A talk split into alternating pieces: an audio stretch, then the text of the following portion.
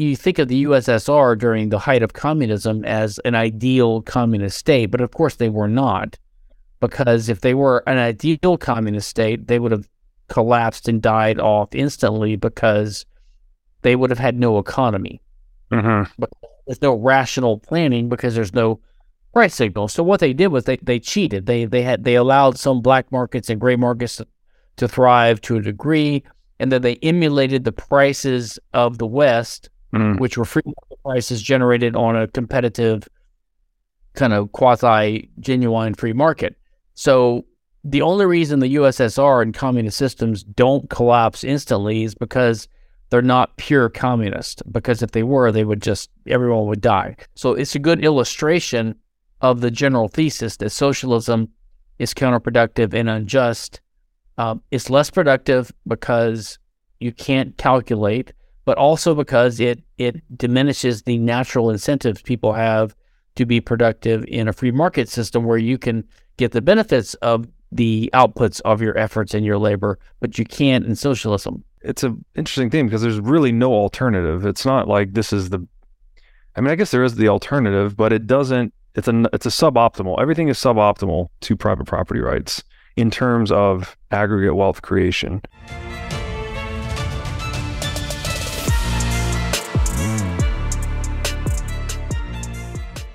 Hey, everybody, welcome to the What is Money Show. I am thrilled to have you here joining me on my mission to help shine light on the corruption of money. Now, if this is your first time listening to the What is Money Show, I strongly recommend that you go back to episodes one through nine first, which lays a lot of the groundwork for many of the concepts that we explore on the show. These first nine episodes are my series with Michael Saylor, and thousands of people have told me that this is the best podcast series they've ever heard, hands down, and that it was instrumental to their understanding of money and Bitcoin. So, if you're looking to start uh, a deep dive into the nature of money, I don't think there's any place better that you can start other than episode one of this show.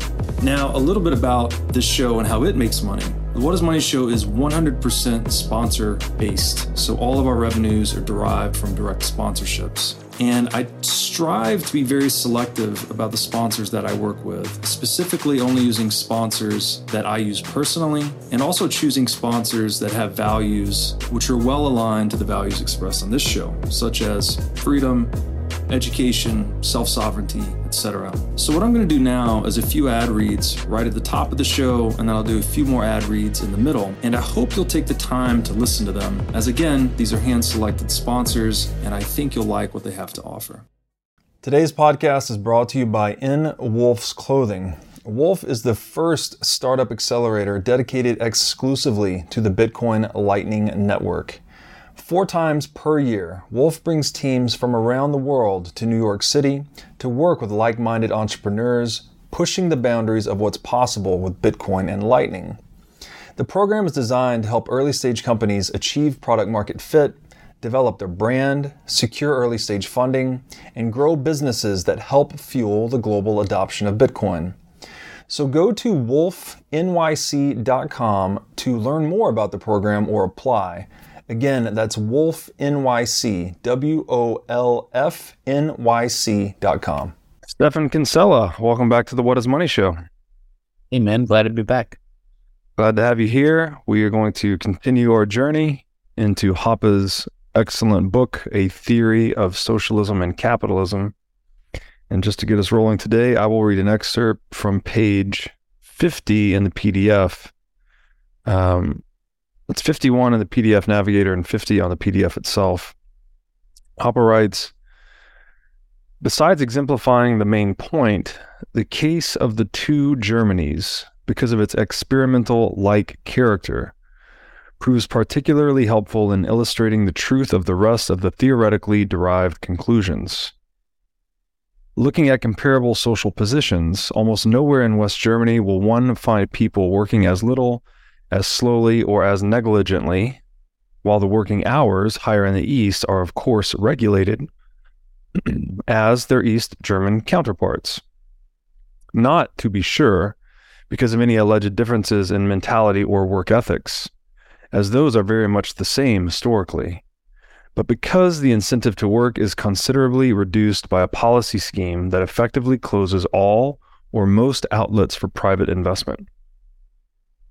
So, just jumping back in where we left off, I think Hoppe is, you know, clearly we can't run any experiments in the sphere of praxeology or human action because there are no constants. But I think what he's arguing here is that we had as close to it, an experimental environment as we could possibly have. Maybe not possibly have, but uh, one of the best we've had historically, which was the actual split of Germany into East and West parts. And um, and he's highlighting here that the way I see this is that you know incentives seem to be the thing that governs a lot of human action, especially in the realm of, of productivity and, and economics. And when we eliminate these outlets or opportunities for private investment, we we're basically eliminating the incentive to be productive. So he's saying that, look, here's a country that's same language, same culture, split right down the middle due to this idiosyncrasy of of historical conflict. And what do we see? We see a, people being very productive in the capitalistic incentive structure, and non-productive in the socialistic incentive structure.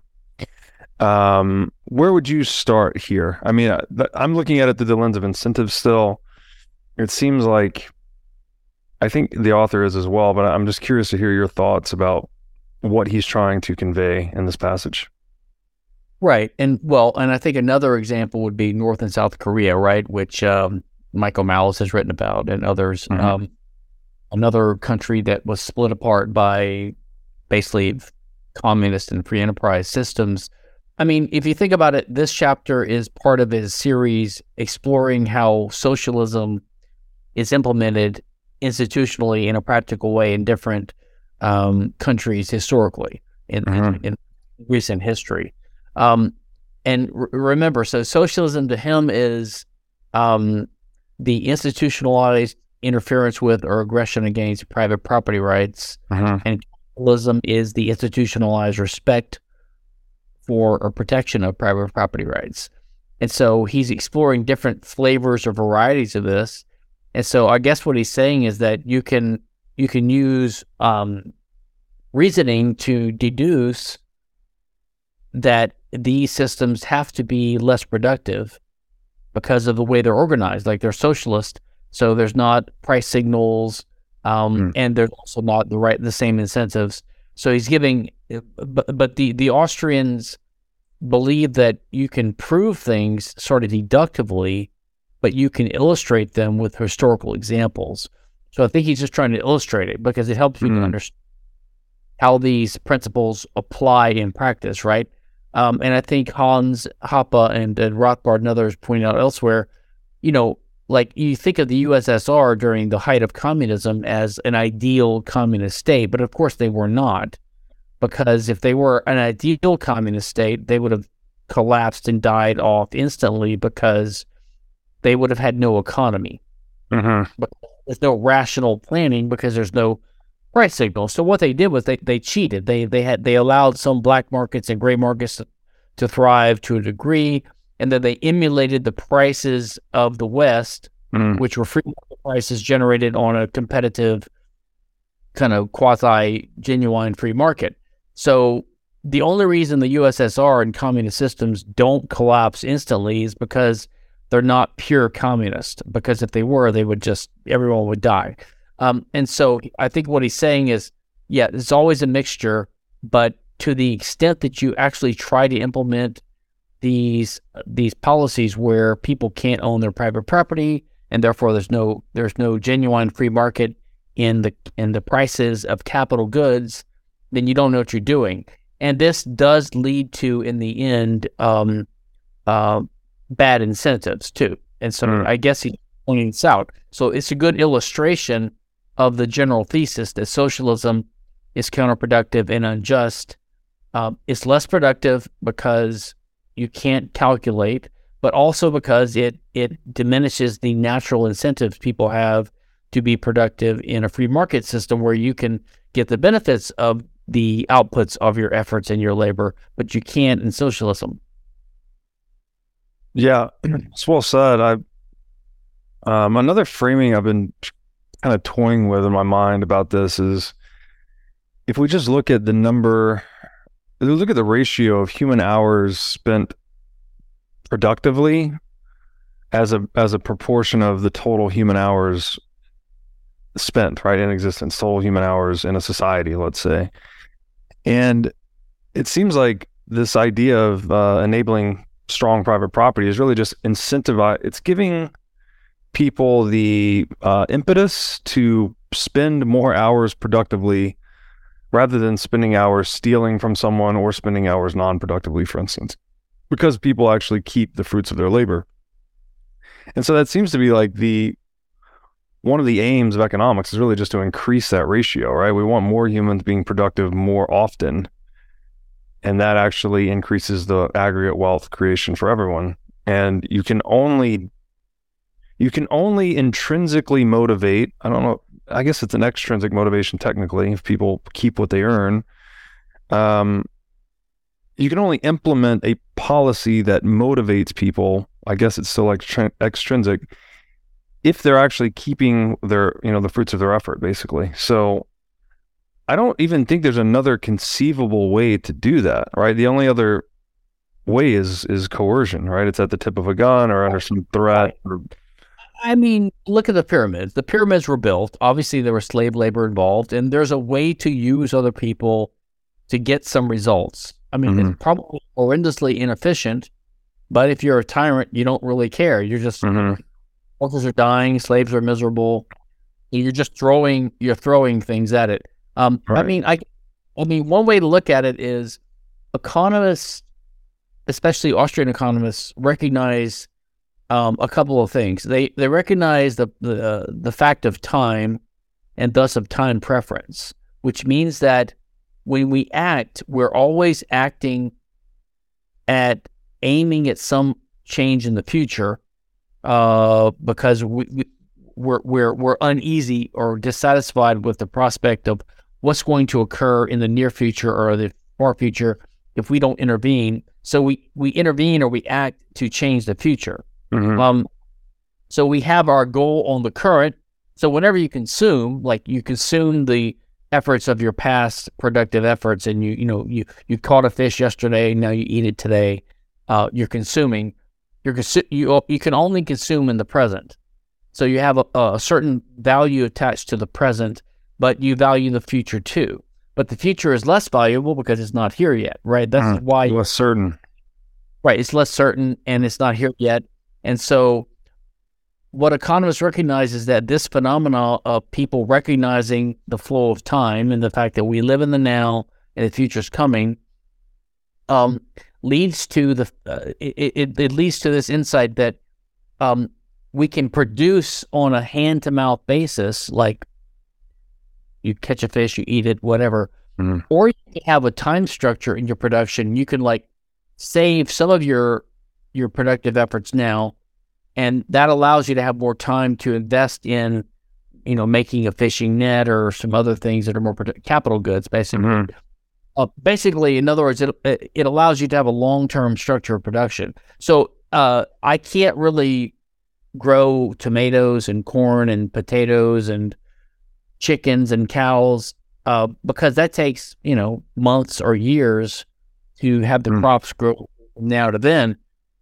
Um, unless I have secure property rights and I know that uh, my effort now will pay off in the future, there's just no rational reason for me to engage in the effort now for for future productivity. Mm-hmm. Um, so the point is that, um, and this leads to the incentive issues. So so you don't design these systems to give incentives, but the incentives arise naturally, right? Like if I know that I can have a reasonable assurance that if I plant a crop of, say, Christmas trees now that take you know several years to grow, um, I can get a profit in the future. I have to discount it by the interest rate and all this kind of stuff. But if I'm sure that I will be able to maintain control of my property and sell these trees in five, ten years, then I might engage in planting the trees now. Mm. Um, um, I wouldn't do it otherwise because it, it, it's not that it's an incentive. It's just it's irrational to waste effort that someone's going to steal right away, right? So all these libertarians you talk about, uh, oh, we need to have a uh, uh, prepare for the for the apocalypse that's coming. We need to have a, a, a chickens and a vegetable garden. Well, I mean, that's fine, but if we really have an apocalypse, you're gonna have roving bands of hungry people scouring the earth. They're not gonna respect property rights, and you're gonna wake up one morning and your chickens and your tomatoes will be gone. So why would you bother planting them if someone's gonna steal them? Mm-hmm. So I mm-hmm. guess that's the the rationale behind the the idea of incentives. Yeah, that makes makes a lot of sense, and I guess the perhaps the extent. So these long term production structures they're going to be more fragile the higher the risk of coercion is, right? That, you know, if there's a breakdown at any stage, then you can actually collapse trust across the whole thing. But the degree to which people are free and consensually contracting and um, adopting mutually applicable rules with one another, such as private property, that's what makes those long term production structures uh, robust or maybe even anti fragile. Um, and so yeah, there's there's like it's an interesting thing because there's really no alternative. It's not like this is the I mean, I guess there is the alternative, but it doesn't it's a it's a suboptimal. Everything is suboptimal to private property rights in terms of aggregate wealth creation. Um, and you mentioned the pyramids. I just wanted to throw this out. Uh, this was something I read, and I think I read this from Will Durant in Heroes of History. He said, according to Herodotus, the pyramid itself he's talking about one great pyramid in Egypt, required the labor of 100,000 men through 20 years. And so if you if you penciled that out at 5,000 labor hours per slave per year, it's like 10 billion hours of human time. Just a staggering number. And to your point, they're just like, you're just throwing labor at the thing, right? Because humans are expendable in that situation. But in in doing that, it's you're you're as suboptimal as you can be from a labor efficiency standpoint. Um, so yeah, it, it's just interesting. I, mean, I think the way to look at it. So, uh, and Mises, I think, calls uh, this long-term production. He calls it roundabout. So, mm-hmm. the roundabout production process means that you know you don't get immediate gratification or immediate production. It takes a while. And of yeah, so you're right that you're only going to engage in that if it's rational to do so. If you actually can reap the rewards of your efforts. Mm-hmm. Now, you do that on small scales by self, by sort of self protection. Like you can have a little farm, you can have a fence around it, you can have locks on your doors, you can have a couple of sons with rifles that can keep marauders off. But that sort of protection of your property rights is limited, and you could only invest so much because uh, the protection of property rights is fairly limited. Mm-hmm. So you can year or six months or whatever time horizon. But if you have the institutionalized protection of property rights spread across this, the whole society, like with a legal system, mm-hmm. and you can count on that to a certain degree, that is when you can start engaging in higher and higher levels of roundabout production or mm-hmm. long term. And that leads to greater productivity because the longer the production process, the greater the productivity. Right. Yeah, so it makes a lot of sense. It's um, we're very dependent on the this mutual agreement, right? This this normative structure, I guess, right? That we actually expect other people to behave as if we exclusively own the things we create and we reciprocate. And to the extent that agreement is enacted and protected, well, we get a real gain in productivity. But to the extent that it's violated or defected from, that normative structure is, is defected from, we get uh, a collapse in wealth and social cohesion too. And I think there is a sort of Darwinian or, or natural selection aspect to this because I think that for whatever reason, when you have certain parts of the world or certain societies or or groups that they just don't have this uh, these institutional protections for whatever reason, right? It might be random, but mm-hmm. the point, the ones that happen to have it tend to prosper more and they tend to spread. So mm-hmm. there's sort of a natural selection aspect to this. Um, you know, I've also in my legal life, uh, outside of my libertarian uh, writings, written on international law and something called political risk, which is kind of related to what you're talking about because, um, uh, so so trade, trade and foreign investment is part of this process of production. So if we trade, we, we everyone that trades is better off. So international trade is a good thing, right? This is what um, um, the economists have explored for for centuries at this mm-hmm. point. Um, um, so international free trade is a good thing because people can all benefit by trading in the division and specialization of labor. Um, but when you invest in another country, especially some of these developing regimes um, and the third world countries and the former commie countries, et cetera, then one concern is what we call political risk. Now, yes, we libertarians are heavily critical of the U- the U.S. and Europe because of the socialist aspects. Like um, your property rights are not completely secure because every year you're you have property taxes and income taxes mm-hmm. and regulations, and the government could seize your property. But by and large, the institutional respect for property rights and free markets and capitalism is pretty high in the West, which is, I think, the reason for their success. Mm-hmm. The emerging economies in the developing world, um, it's not the same thing, especially like in in in um, in, in in in the Middle East in the 70s, mm-hmm. and they were expropriating Western companies.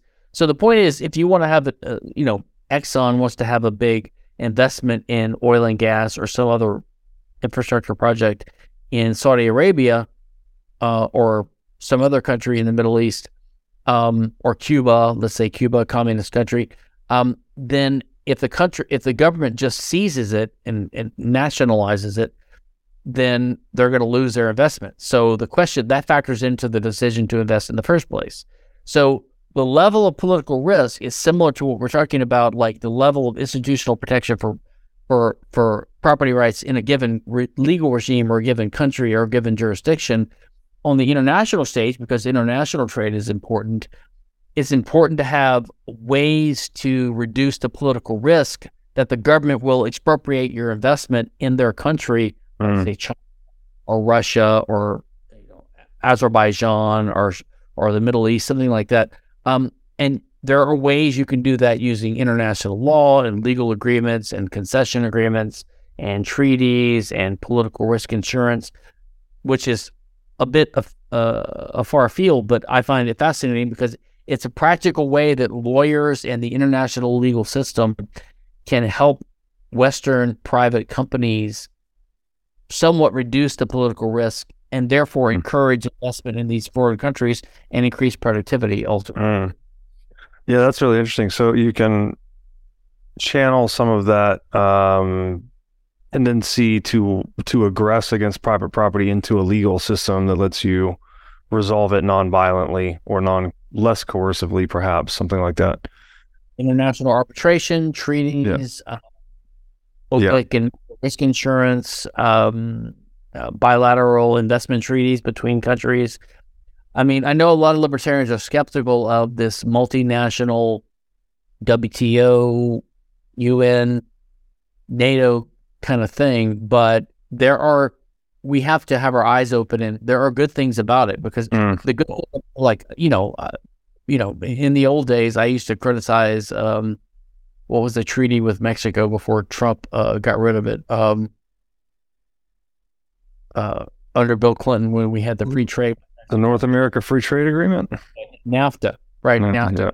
Yeah, yeah. Or rid of that, replacing with some other acronym. But, um, you know, you could criticize the WTO and NAFTA, these things for being managed trade, It's just for mm-hmm. trade. But they did basically incrementally move in a overall in a direction of more free trade, which I think mm-hmm. is a good thing. Right? So we have to like like I've never been in, I've never been a libertarian that opposes incremental improvements in favor of liberty. Um, I've just opposed, uh, as long as they're unambiguous. In other words, like the voucher system is a good thing. I'm gonna have a debate on this at Soho Forum. So everyone's like, oh well, wouldn't wouldn't moving to school choice or a voucher system be a step in the direction of liberty? Yeah, it's not perfect, but it's a step in the direction. Like my my concern is it's not a step in the direction because It would give the government more control over private schools. It would expand educational welfare. So, like, th- there there's negatives along with the the the positives, right? The positives of more efficiency of the public school system. Okay, that is a positive, I guess. Uh, although I'm not sure if it's a positive thing to have the government more efficient at brainwashing our kids with you know state like it's it's not that clear. Yeah.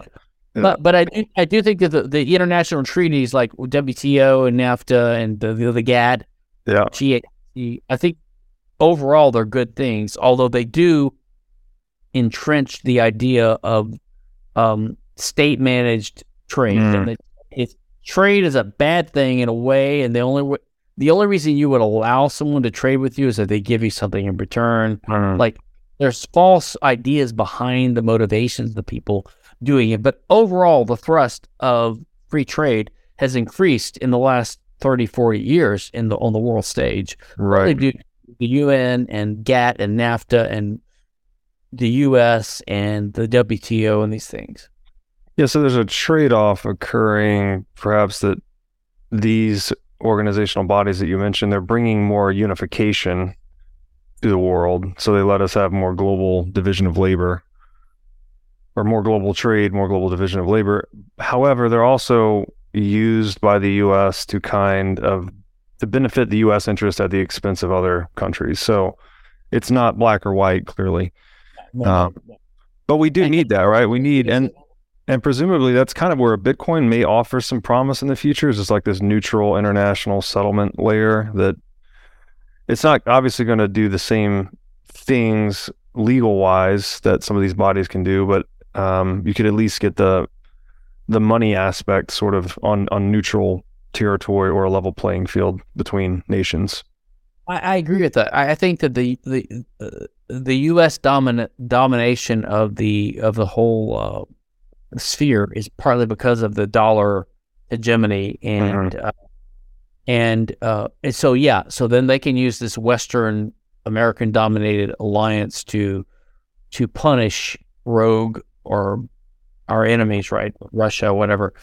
Um, but if Bitcoin became more of a world reserve currency, then that would re- remove that power. So the U.S. Mm.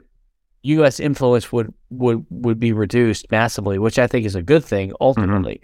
Um, it doesn't mean that international law itself and these institutions wouldn't have a good role. In fact, I think in an ideal free, if we were to move, so I mean, in my mind, the ideal free world would be an anarchist, you know, libertarian world, and a step above that or below that would be a world of a hundred thousand Liechtensteins, like a hundred thousand city states of you know fifty thousand people, whatever, Mhm. hundred thousand, whatever.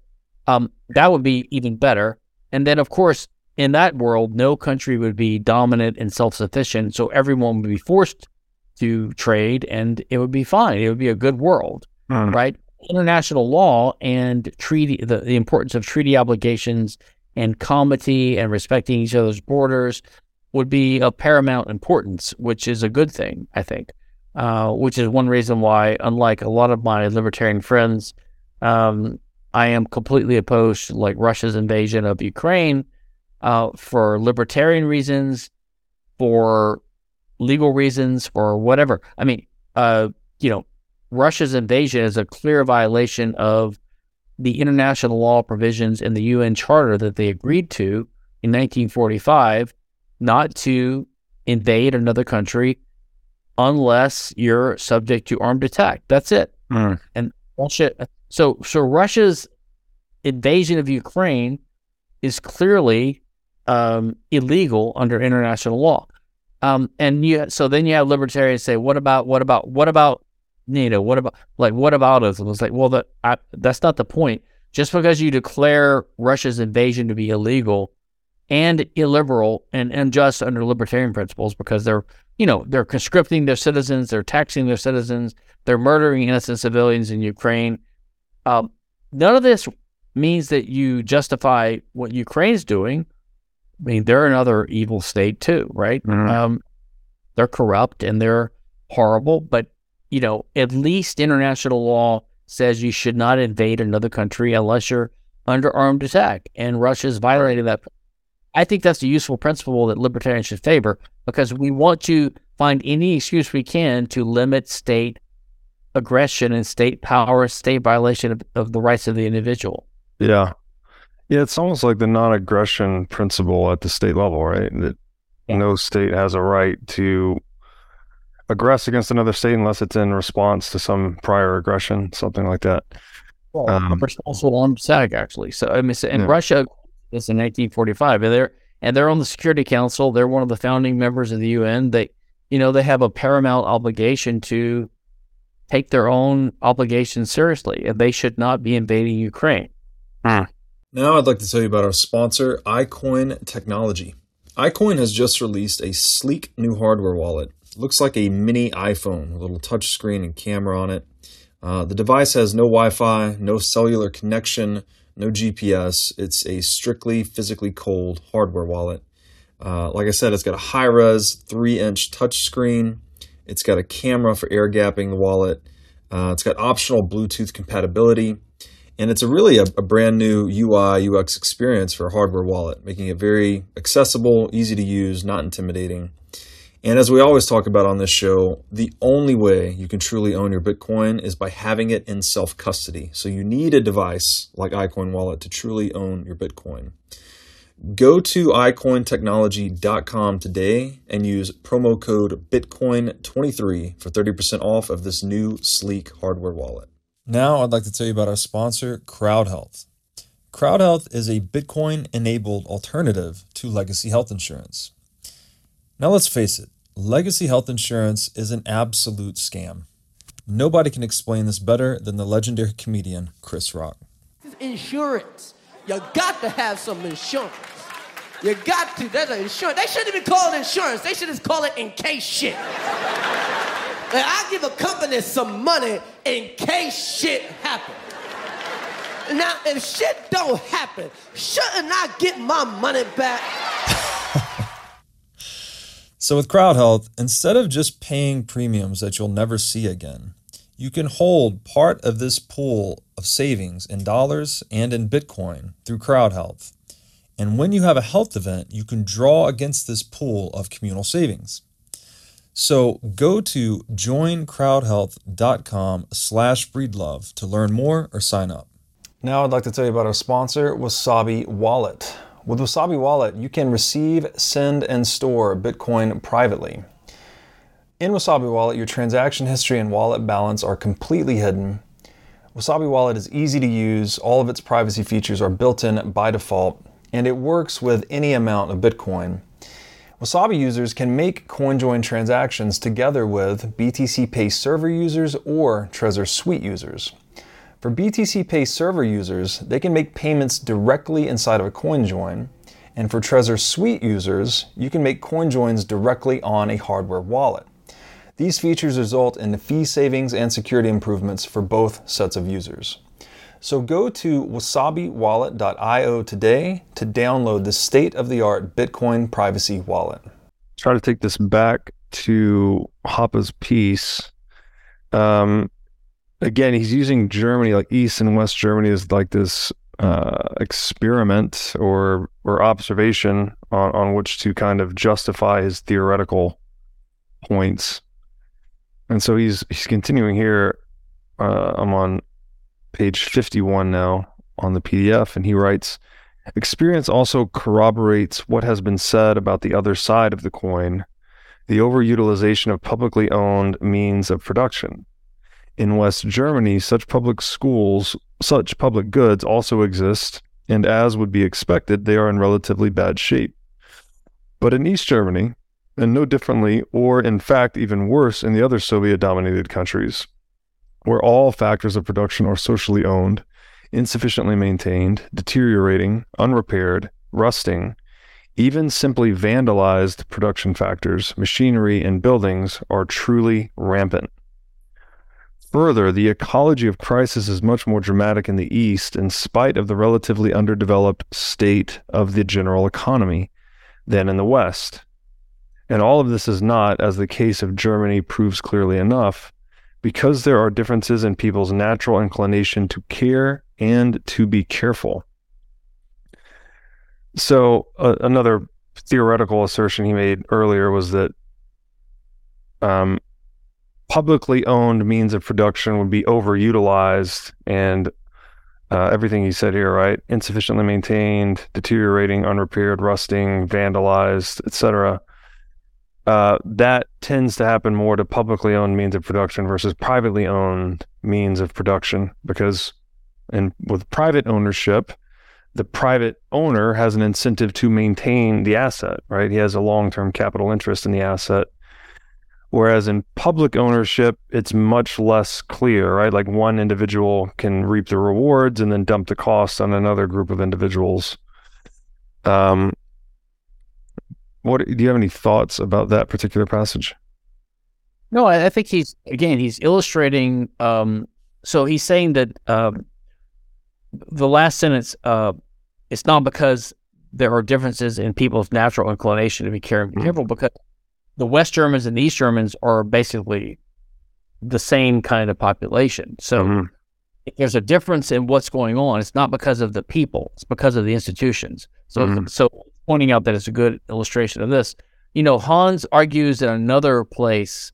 Uh, he wrote a letter to the uh, the conservative ma- paleo conservative magazine Chronicles, and I think he put it in one of his his articles. He arg- he argues that um, uh, by the same type of reasoning, why you would see different outcomes for slavery under a private slavery system like happened in the antebellum U.S., hmm. where you have slave owners with basically a productive enterprise like um, you know um, a plantation, mm-hmm.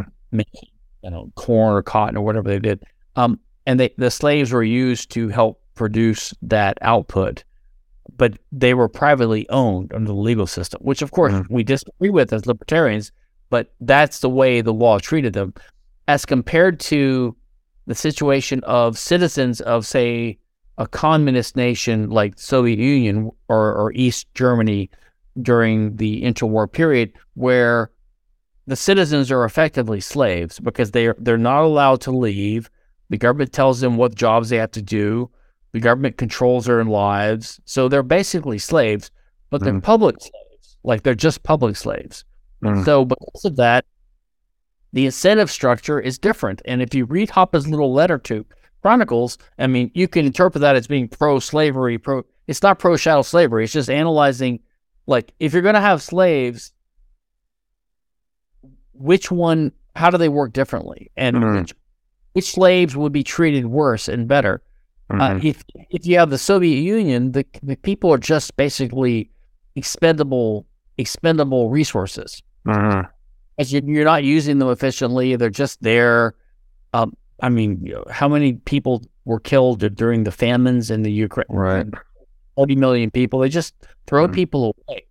Whereas a private slave owner, as cruel and as unjust as that is, they do have an incentive to keep their slaves alive and happy enough to keep working and things like that. So there's a natural, you can even see how you could say, well, I'd rather be a slave in antebellum America than in Soviet than in Soviet Russia, where I can't even escape and um, own anything myself. So that's that's a quite interesting um, side comment by Hoppe. Yeah, that's a very interesting take, and it's funny that we don't even refer to people from the Soviet Union as slaves, but that's a great point that they were just under this socialist regime where they had no autonomy, really, right? Their jobs were assigned.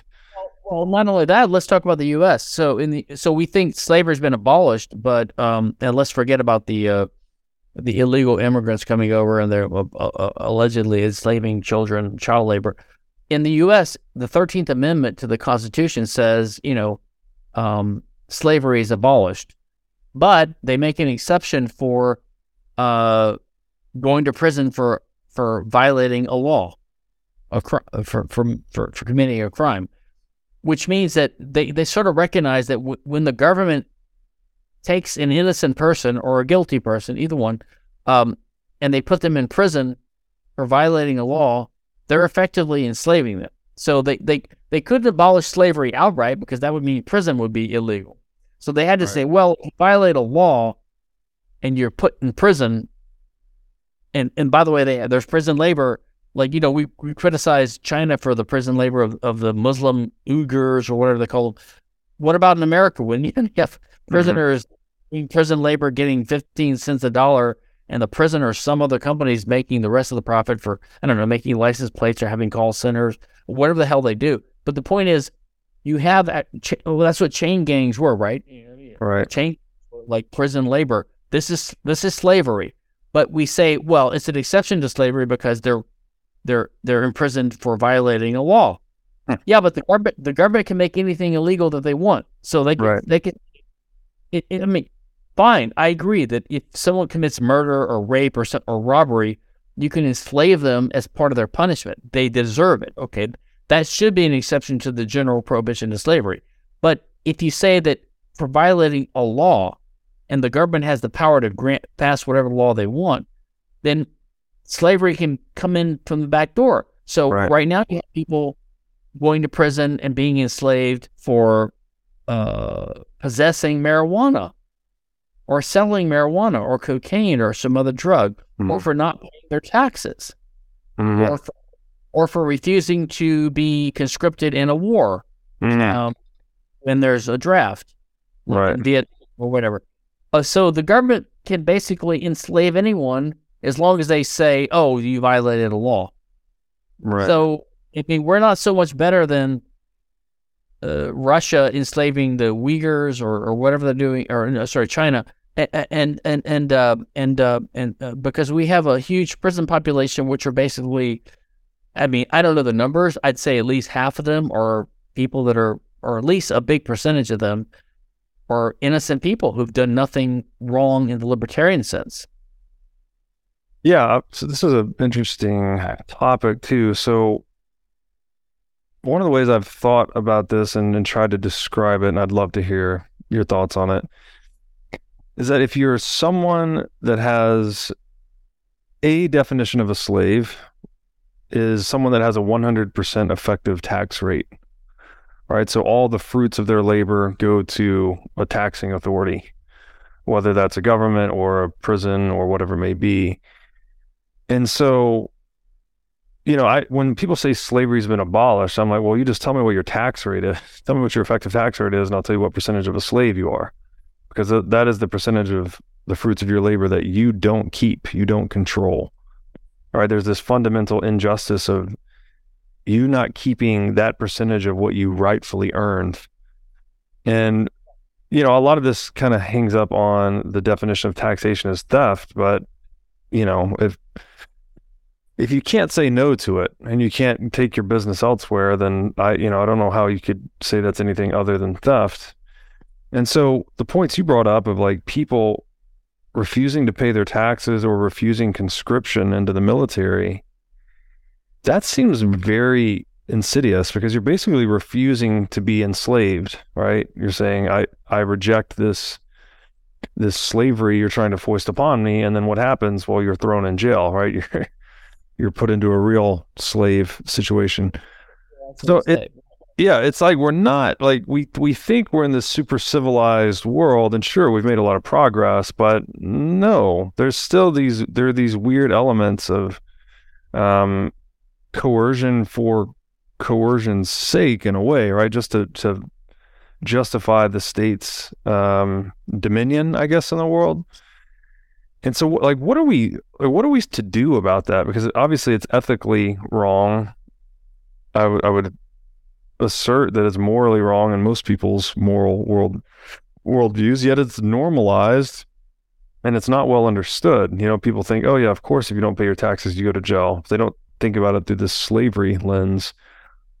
What I mean, is this just the way the world needs to work or should work, or is there something we can?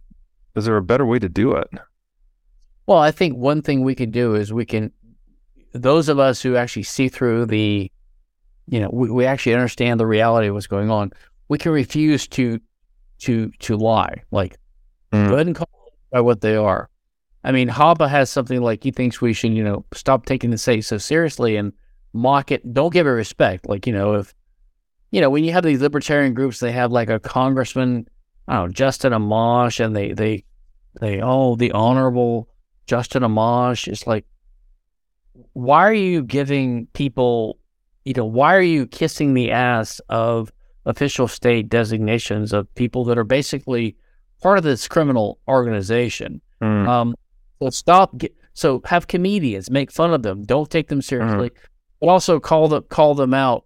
Um, um, th- that's I think that's part of the first step, right? But um, I, I I just think the other thing is truth in advertising, right? Don't let Mm. don't let them saying saying that's just. It's like you know, um, uh, you know, I, I've I've you know, I'm sure you've done this. I've done this at you know gatherings of normal ish people, and they seem to be kind of intuitively with us on a couple things. They're kind of like good liberals or good good light Republicans or whatever. And they'll say something, but you know, they always fall back to the well, but he did violate a law. Mhm, mhm. They don't understand. They can't conceive of law as not coming from the state, right? Right. Uh, and so they're sort of caught up. They're they're they're tricked up by it. Um. So I, I- you know, I just, you know, I, I mean, that's one good thing about being a libertarian is you can all, if you're talking to Democrats, you can always out civil liberties them. Right. Talking to Republicans, you can always outdo them too, because we're more consistent on our understanding of the nature of the government and free markets and civil Yeah. liberty deal. I think there might be because that well he did break a law like it's oh, it's almost like the moral or ethical justification for whatever the res- the retaliation was. But I think there's kind of a misunderstanding there because and I would point to the piece you wrote actually right on the differences between discovered laws or legal discovery versus legislation by fiat that there are certain laws that kind of are discovered over time as like the standard resolution to a set or a type of problem that ossify into law over time. So it's much more like a, a naturally emergent bottom up process Right. versus legislation by fiat, which is just some guy or girl in an office of authority writing a law. Then, like, you know, yesterday it, it wasn't a law, today it is a law. And that's much more this arbitrary, what you said earlier, like the, the government can backdoor you can backdoor slavery that way, right? Because you can make anything illegal, right? You like you said about marijuana, you made a plant illegal. So possession of a plant now is grounds for enslaving a person. Um so when Yeah, it- people say I that, if- if you wanted to enslave black people, I mean, again, all you would have to do is just pass a law that is disproportionately affects blacks. I don't know, you know, black people, and white people have different habits and tendencies. You could find something that, like, you pass a law that if you do this, right? then like ninety percent of the people who violate it would be black. Uh, There's been arguments that the the disproportionate nature of the the laws enforcing a force enforced against people who possessed cocaine versus people who possessed crack cocaine, right? Crack cocaine was something much more heavily used by black communities. And it carried, you know, much larger fines, penalties, jail sentences than cocaine. And so that might be exactly what you're describing there, is that, that yeah, situation. Yeah, that's, that's a perfect example.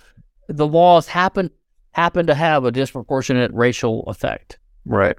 Okay, but there's a reason it has that, that effect. Right. It's because we've we've turned the black communities into into what they are because of uh, welfare policies and legacy of slavery and discrimination law and all this kind of stuff. And so, yeah, so it just happens to be that way.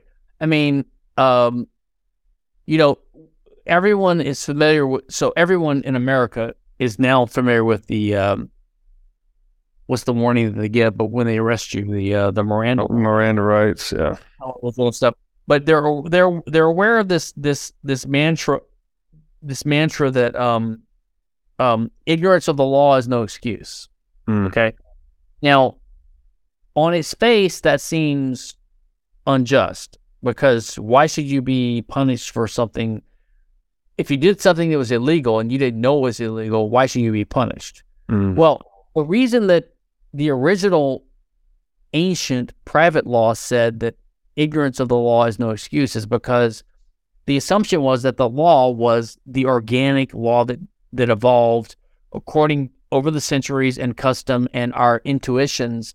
Mm. And so the, the flip the flip uh a formulation is that you know the natural law is engraved on your heart. Mm, In other words, you you freaking know that you shouldn't commit murder.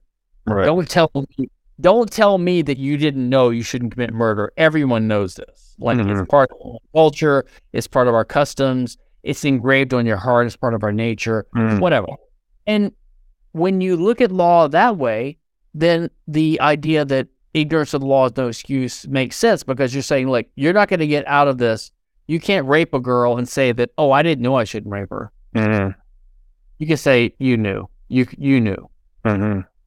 But when law becomes not organic, natural, intuitive, customary, developed law, but it becomes just the decrees of a legislature, and those decrees take up 30 feet of shelf space in a law library of arcane statutes that only lawyers can read, and even they can't read all of them.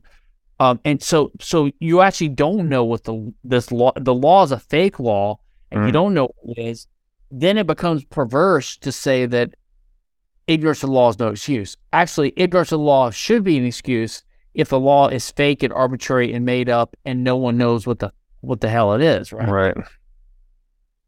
That's a great point. A, that's a very slippery slope, right? Once you allow someone to just produce or generate new laws by fiat, everyone that comes into a position of power will just produce the laws that benefit them. And I, uh, much rarely are they repealed, I assume, right? These are people just producing new laws for whatever private interest they may have. And so you over time you get all these different people that have been in positions of power and it leaves like a wake behind them of all these accumulated fiat laws and of- how how could you not be ignorant of that? It's a bunch of arbitrary opinion. Impossible. And, and at a certain point, some of them become so old and outdated, they're called Yeah. dead letter laws. If you look it up, uh, there there's like a mountain of insane, like you know, there's some cities or towns or counties where, you know, it's it's illegal to put a penny in your ear or something. Like there's Yeah. uh, laws. no one's going to remember that or know that. And so at a certain point, if the if the prosecutor enforces it, it's because he has like an infinite number of laws he can pick and choose from to go after whoever he wants. And that's Right. called enforcement. And that means the prosecutor is a god and we're basically at his, as, at his mercy. Um, which is one reason I, I think that there should be in, you know, say in, the, in America, in the, in the state and the U.S. constitutions, you know, I think there should be, um, well, I think legislation should be radically limited or prescribed. But one way to do that would be to say any legislation expires automatically after X years. Yeah. re- so, like you have, it's called sunset sunset laws because you have all these laws that are like they make no sense, and then they just grow and they grow and, they, and they're never repealed because they, there's never a political impetus to repeal them. So every law should have a time limit, I believe, built in. Every Mhm. every artificial law, that is every statute, should have a Mhm. time automatically built in where they expire. And if there's not enough political uh, will to revive the law or to keep it going, then it just ex- expires, right? Like, uh, and they do that on occasion with some laws, usually with tax cuts. Like they'll say, Mhm. oh, like George Bush and Trump were like, oh, we're going to lower your taxes from 45% to, I don't know, 39% for the next eight years or 10 years. But then they go back to their original level. So, like, Mhm. all sunset laws are usually like they sunset good laws, Right, right. they don't sunset the bad laws. Now I'd like to tell you about our sponsor, Bitcoin Conference 2023. This three day event will be held May 18th through 20th in Miami Beach. Uh, this is going to be the biggest event of the year, as it always is. And the past two years in Miami have simply been amazing.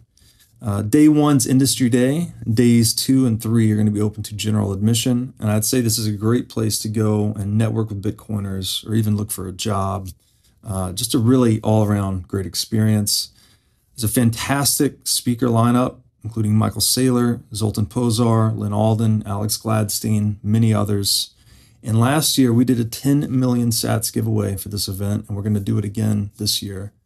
So, to get discounted tickets and enter for a chance to win 10 million sats, go to b.tc slash conference and use code BREEDLOVE. Now, I'd like to tell you about our sponsor, Casa.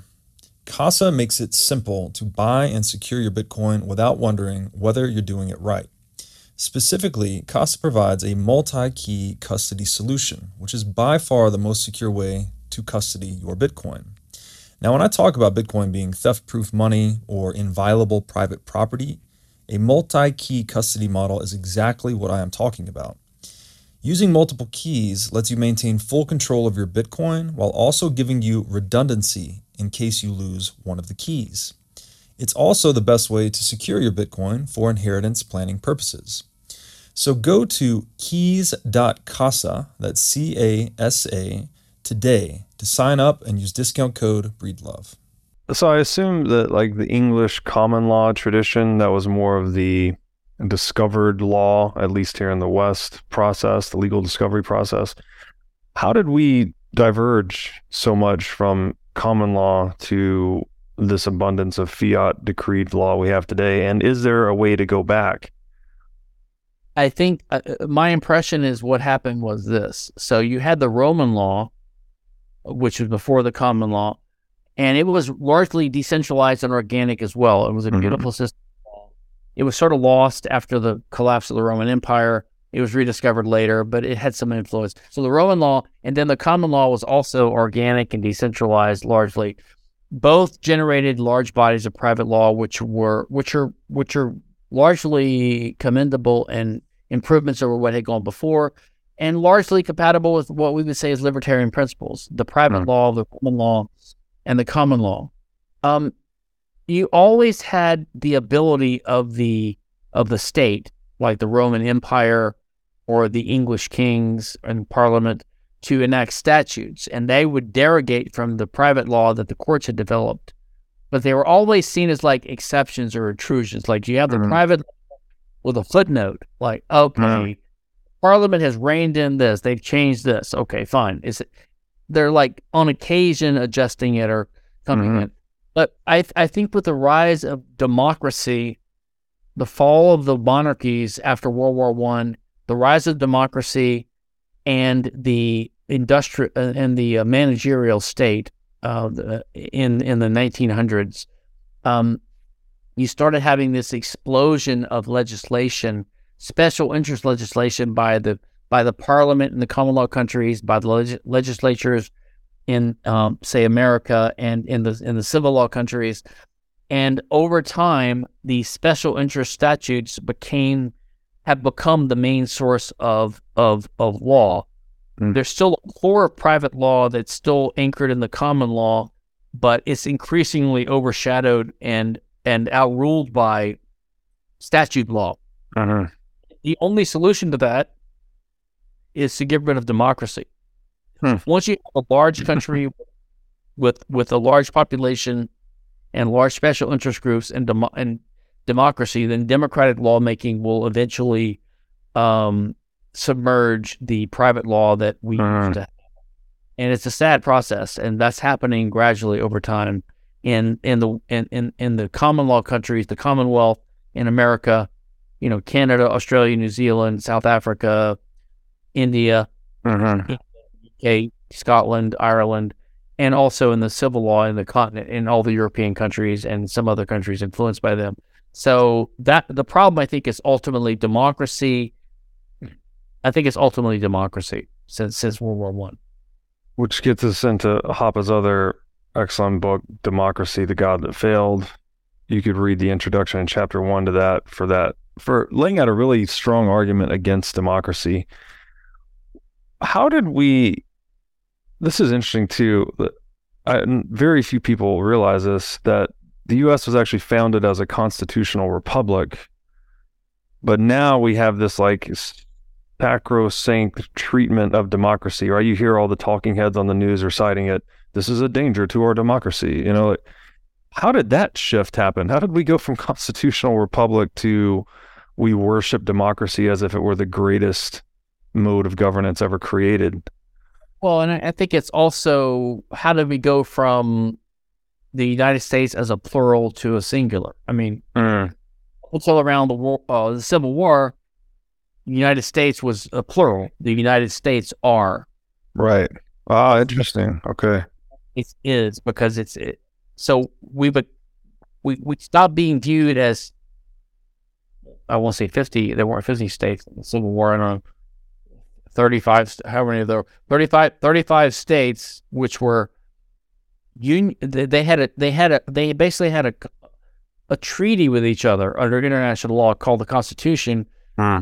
Or a compact you can call it but it was it was an agreement to well it was it, i think it was a it, wa- it was a mistake what what the us did the Hmm. us 13 the 13 states uh colonies then states uh came together and formed actually it wasn't 13 it was if you recall the constitution um so the 13 colonies now declaring themselves states and they were sovereign states at that point because they won the uh, the war for independence from from England in 19 I think 85 so they operated under the Articles of Confederation so they they were confederation. They, they kind of have a treaty with each other and they call themselves the United States of America but it wasn't clear whether that was the state under international law like the USA was a country Hmm. although it handled negotiations because they had they had appointed it with that power. They kind of de- gave it that agency delegation. Um, but when they formed the constitution um, i think i think it, they said that the constitution will become effective when seven or nine of the original maybe it's 11 maybe so i think it said nine of the 13 ratify it hmm which means that when the ninth state ratified, and if I recall, Delaware was the first, and there were I forgot which was the last, maybe Rhode Island or whatever. Mhm. But the point is, on a certain day in 1789, the the ninth state ratified the Constitution, which meant that the United States of America came into being on that at that point in time with say 11 states or nine or whatever it was, whatever Mhm. whatever the number was for it to come into effect, which meant that the two or three or four states that had not yet ratified were not part of the union, hmm and they would not have been part of the union if they had not ratified, which dispels this this kind of uh, Straussian notion, the Sandefur, Tim Sandefur, this libertarian centralist idea that the that the U.S. was not the the separate states, but it was the mass of the people voting as one. Because by that idea, then even the the two or three states that didn't ratify on the on the final day of uh, uh, that that the country uh, the U.S. became a, a country, they were part of it too because of the majority rule. Democracy. Right, right, right. Wasn't that, that, that no one would have agreed to that back in seventeen. Everyone would have said no. That's that's crazy. If Massachusetts uh, and Rhode Island don't want to be part of the country, they don't have to be. Right? It would have been separate countries. Mhm. Um, but the point is that you know the the, the U.S. needs to be viewed the way it used to be viewed, but that's almost impossible now because of the Mm. propaganda that's been wrought by the brainwashing and the propaganda because of the Civil War. I mean, how many times have you heard people say, if you say, "Well, we should have secession," and you you're you're not even saying it's a legal right, which I think it is in the Constitution, but you're just saying as a, it's a good idea that people have the right to secede because Mm. decentralization is good, localization is good, small is good, Mhm. whatever. And people, the retort will be, "Well, the Civil War settled that." So they resort to this might makes right mentality, which is, well, whoever the victor is by force can write the rules, and whatever they say is right. Mhm. That's not true. I mean, uh, the Civil War didn't settle the issue. The, Consti- the, the, the Supreme Court settled the issue in Texas v. White in the 18 late 1800s with with with a with with a case about whether Texas had actually seceded or not, and they had this bizarre just assertion that Texas never left the Union, so their debts are still. I forget. It was a dead issue, but the Hmm. point is, they had to decide whether Texas had ever seceded. They said no, Texas never seceded because they they didn't have the right to because it's a perpetual union. That's it. Like that's not reasoning. It's just a just a naked bare assertion. But that's not. That's just like the victor stating what the you know. It's like what Right. say the victor writes the history books. Right. Um, Descriptive, not justified. the Constitution still has has a meaning, and the, the Constitution nowhere authorizes the federal government to use force to prevent a state from leaving. I mean, in my view, the Constitution doesn't bind the states at all, at most, when the state, when the Constitution says the states can't uh, have uh, retroactive, uh, contr- like they can't uh, violate the obligation of contracts. Like Mhm. there's a prohibitions of what states can do, but the Constitution doesn't give the federal government the power to do anything about it. So my view is that when, in the few cases where the Constitution purports to limit what the states can do, all that means is it's a condition of membership in the club. Mhm. And it's like saying, like, okay, if Louisiana uh, has a law that violates this pro- this pro- pro- provision of the Constitution, then the other states can get together and kick them out of the club.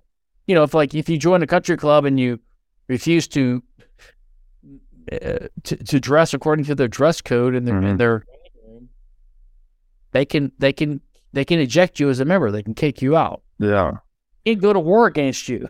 like you know, they can't make they can't say you're going to wear this collared shirt and we're going to force your ass into our dining room and we're going to make you no they just say you're violating the rules of the club you're you're hereby ejected bye bye Yeah. and that's what i think the remedy would be the only remedy the constitution so i don't think the constitution ever meant to or can be construed properly to give the, the federal government the power to do anything in state territory that the states disagree with if there's a, if there's a butting of the heads and a disagreement, then the only option for the federal government is to go to the states and say, "We need to kick out this member. They're not following the rules." And then you know Tennessee gets kicked out or whatever. Mhm. That's it. And uh, by the way, I would love that happen to Texas. Kick kick us out. Yeah. Let's violate, let's violate some uh, constitutional obligations so they pick us out. Yeah, I think getting out of the United States now, disuniting from the other states seems to be increasingly attractive, um, given all of the insanity going on inside the United States. That's very interesting. Going from the this, the plural United States to the singular. I never thought of it that way. Um, I, it seems like again, I'm reflecting on Will Durant's writing here. I forget which uh, I forget which book this is coming from. There's one book he wrote, him and his wife wrote, that's 100 pages, and it's like the history of the world, basically, and condensed into 100 pages. And there's one passage in there where he describes this movement to towards centralization and back toward decentralization as like the heartbeat of human history. Like we have this, I think he called it the systole and the diastole of human history. And so it sounds kind of like what you're describing here is that we had this decentralized constitutional republic that was a response to the tyranny uh, that was being experienced under British rule, right? They were rebelling against this centralized power. And then when the founding fathers said, well, how are we going to construct this thing so we don't become that? They built it as a constitutional republic. But then over time, through division and infighting, which now I'm reflecting on a book by Dominic Frisby. He actually says the Civil War was a war over the tax base. That most of the tax productive, I think the South maybe had one third of the population, but was paying two thirds of the tax base, something like that, which is much more productive land in the South. And so, you know, Lincoln effectively wanted to keep that revenue when the South wanted to secede peacefully. And so is it is it I guess what I'm working towards here is is it conflict that's driving centralization? Like is it because that's when you need everyone to kind of pull together, right? I guess maybe that's why the US Constitution was there, is if someone waged war on any one state in the US that all the states would band together to fight off the foreign invader. Is it that is it conflict that drives us back towards centralization and maybe revolution that drives us towards decentralization? That's a good point. I, I mean, I think that the you know thirteen colonies were close enough in culture and you know they're mostly English and whatever, so that they they, they and they had just fought a war against. Um, they they had to ba- band together to, to, to defend themselves, um, to to free themselves from from from the UK, from Great Britain. Um, I, I, that was probably part of it, and uh, but I think they were they were wary of the danger of centralization, so they wanted to give this they wanted to have a representation. They were a new country. They were they were not rich yet. They were not powerful yet. I mean, they barely won this war against a great superpower at the time, right? So I think that they I think that they thought, you know, we need to band together and and have a common front. Let's call ourselves the United States of America, So we'll have a Congress, and we can do certain things. We can they can negotiate for us on the foreign stage. We can have a common defense, but Mhm. just the states will do everything else, right? So it was an interesting experiment. After why we became a democracy, I mean, I used to say that too when I was a young college punk. I would say, "Oh, we're not a democracy; we're a republic." Well, Hmm. I mean, we're a republic in the sense we're not an unlimited democracy like in Athens or something. Partly because the country was too big and certainly became too big to be just like a plebiscite, you know, Mhm. which decides everything. Mhm. Um, so it's divided into different layers, different levels, you know, the country, the states, the counties, the cities, the municipalities. Um, uh, but, you know, from the beginning in the Constitution, the, the entire design, it was a it was a democracy in the sense that you know there was popular election of the president and of senator uh, of congressmen, right? So I mean, it was a democracy, but it was a limited democracy. It was limited by various rules, like you know ter- certain term limits for congressmen, um, certain qualifications for the president, uh, you know, the electoral college as a barrier between the senators were originally appointed by the states and the governors or the legislatures of the states. So it was sort of a it, it was democracy but tempered by institutional barriers to keep it from being a pure pure democracy. Mm. But I think over time, I- guess after World War One, especially, you know, when the, the U.S. was ascendant, um, uh, you know, uh, we could distinguish ourselves from other countries in the world by democracy, right? Because we had it more than anyone else. So I think that democracy over time came came to be sort of um, a stand-in for what the original limited democracy or republican system was Mhm. that we tried to create. But I think the democracy part, uh, as predicted by Hoppe in his democracy book, eventually got out of hand and w- we're more of a pure pure democracy now. I mean, you have these Republican congressmen now who, okay, they did have a victory with the abortion issue by having the Supreme Court overturn the Roe versus Wade decision in the Dobbs case, which I think was a, legally a good decision. But the right answer would be what they originally said return it back to the states. But now you have some Republicans wanting to uh, outlaw abortion after a certain time nationally with, with federal legislation. But that would be totally unconstitutional because the Constitution doesn't give Congress the power to outlaw abortion. Mm. It also doesn't Congress the power to protect abortion rights in the states. I think the federal government has no authorized power whatsoever to say anything about what states do about abortion. They can't protect abortion, they can't re- restrict abortion. But Mm. everyone is thinking like, well, I'm in Congress, I can vote to make whatever law I want because they Mm. that's how they think of law. Law is whatever the, the Congress says. That's how people think nowadays. Right. Not even what the says, what the Congress says. That's what law is, and that's because we've become totally, uh, uh, you know, we've accepted this idea of of law as legislation, and it, and if you accept this unitary state idea, the federal government is the main government. It's the real government. The states are nothing but puny Right. you know, dependencies. So whatever the Congress says is the law. Right. Uh, okay, one last question. I'll let you get out of here.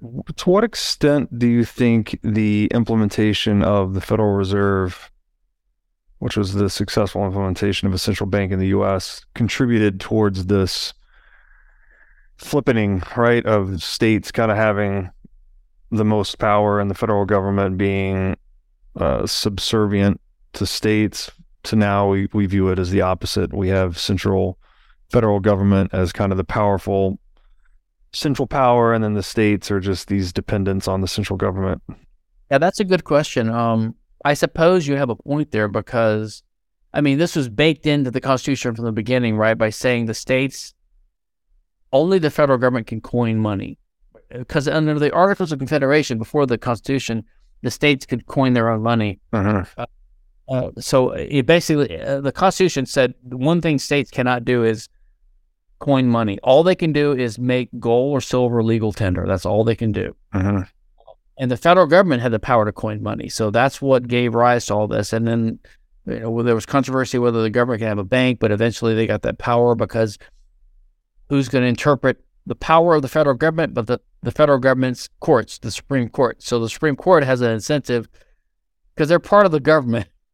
so they're going to say, yeah, we have that power. And that's what happened over time. Mhm. Um, you think about the U.S.'s power on the international stage and in war, is partly partly because of our industrial might and our free markets caused by Mhm. the Constitution. That's one good thing about the Constitution was the the Commerce Clause effectively established a free market between the fifty, ultimately the fifty states, which Mhm. is one our success, I believe. Um, which is why I don't think the Commerce Clause is an authorization for the Congress to pass laws and regulate, which is what they say it is. It was just the way to get a free market. But um um I'm sorry, I forgot where where's it going with Uh, I was asking well, how the central bank contributed to.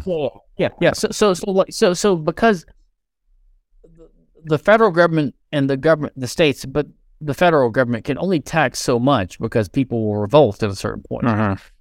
And so, if you could, if you have to tax people and you have sound money, like you have a gold backed money, then you have to tax people to fund your operations. That's it. Which means it's hard to do a war because they're expensive. Mhm. But when you have fractional reserve banking and the central bank and fiat money, then all of a sudden the government can do deficit financing and they can just spend money when they don't have it yet. Tax- So that's when war becomes bigger and the, the U.S. military gets bigger and we start controlling the rest of the world. And then the dollar after World War II became the, the reserve currency of the world. So we, we've been exploiting that benefit for 70 years and ex- exporting Yeah. our influence to the of the world that may be about to end. Nobody knows. Some people think it might be, whatever. Um, and I, I, I suppose that in tandem with the, the federal government using their ability to have this world reserve currency, fiat currency, they could they could they could print more at any time and effectively fund deficit finance their wars and their spending projects and their international intervention. That they can use that also to dominate the states, and they did that with what what's so, although there are technically limitations on what the federal government can do, once you say they can tax whatever they want, then the Mm. spending power becomes discretionary. So, the federal government, whatever the money they have, whether they print it or they tax it, Mm. spend that money on whatever they want. And of course, what they do is they say, okay, Louisiana, Texas, Mississippi, whatever, every state, we're going to build a big highway in your con- in your state, but only if you lower the drinking age to 18 from 21, you know. So they t- Huh. they attach strings to the doling out. So they take money from the citizens of the states, and then they give it back to the states with strings attached. So that's how hmm. they control hmm. education, police departments, the anti-discrimination laws, uh, you know, uh, the uh, uh, uh, the the the, the drinking age, all kinds Mhm. of things. Yeah, you're not going to get highway funds unless until you lower your drinking law from 21 to 18. That's it. We're not forcing you to do it. We're just Right. withholding these funds that we took from your citizens Right. so it gives them an immense power over the states, and you know they did that with Obamacare. You know, for I don't know for, eight or nine years, some of the conservative states held out on agreeing to this. I don't. I, I don't understand this Medicare expansion or whatever, Yeah. but they're they're basically turning down billions of dollars from the federal government, and they're starting to all give in now as they as they will right. Right. engage the federal government to. Yeah, so I think without that power, they wouldn't be able to do they wouldn't have the money to bri- the- to bribe the states with or to extort them with. Does wokeism fall under this as well? Where like central government's able to push these wokest policies on states by by using dollars as uh, a, a carrot, uh, effectively. Like if you want, I think we're in the middle of it right now. Mm. I think we'll see. Who knows? Maybe, maybe Yeah. we'll start, especially in education, right? Because the education department funds all these private, all these state-based education systems. and So I guess they can start attaching DEI or LGBTQ plus uh, right? conditions on on the federal aid for education. I'm not sure. That's a really interesting angle on how the monopolization of money can be used to fund psyops in a way, right? Like you're just stealing purchasing power from people, and then if you want these dollars back, states, well, then you got to jump through these hoops, and then whoever whoever the hoop setter is can basically impose their their ideology or their values or whatever may be uh, into state policy. That's crazy to think about. Um, perhaps then a constitutional republic standardized on Bitcoin or any hard money for that matter would resist this tendency to centralize over time just because it would it would, would resist, it would resist the central bank basically yeah there, there i mean there would be no central bank yeah. right. Right. Okay seven. Wonderful conversation as usual. Um gave me a lot to think about. Um let's do it again soon. Where can people find you on the internet? Uh i'm at at ns kinsella on twitter and facebook. Thank you so much for doing this again. Thanks robert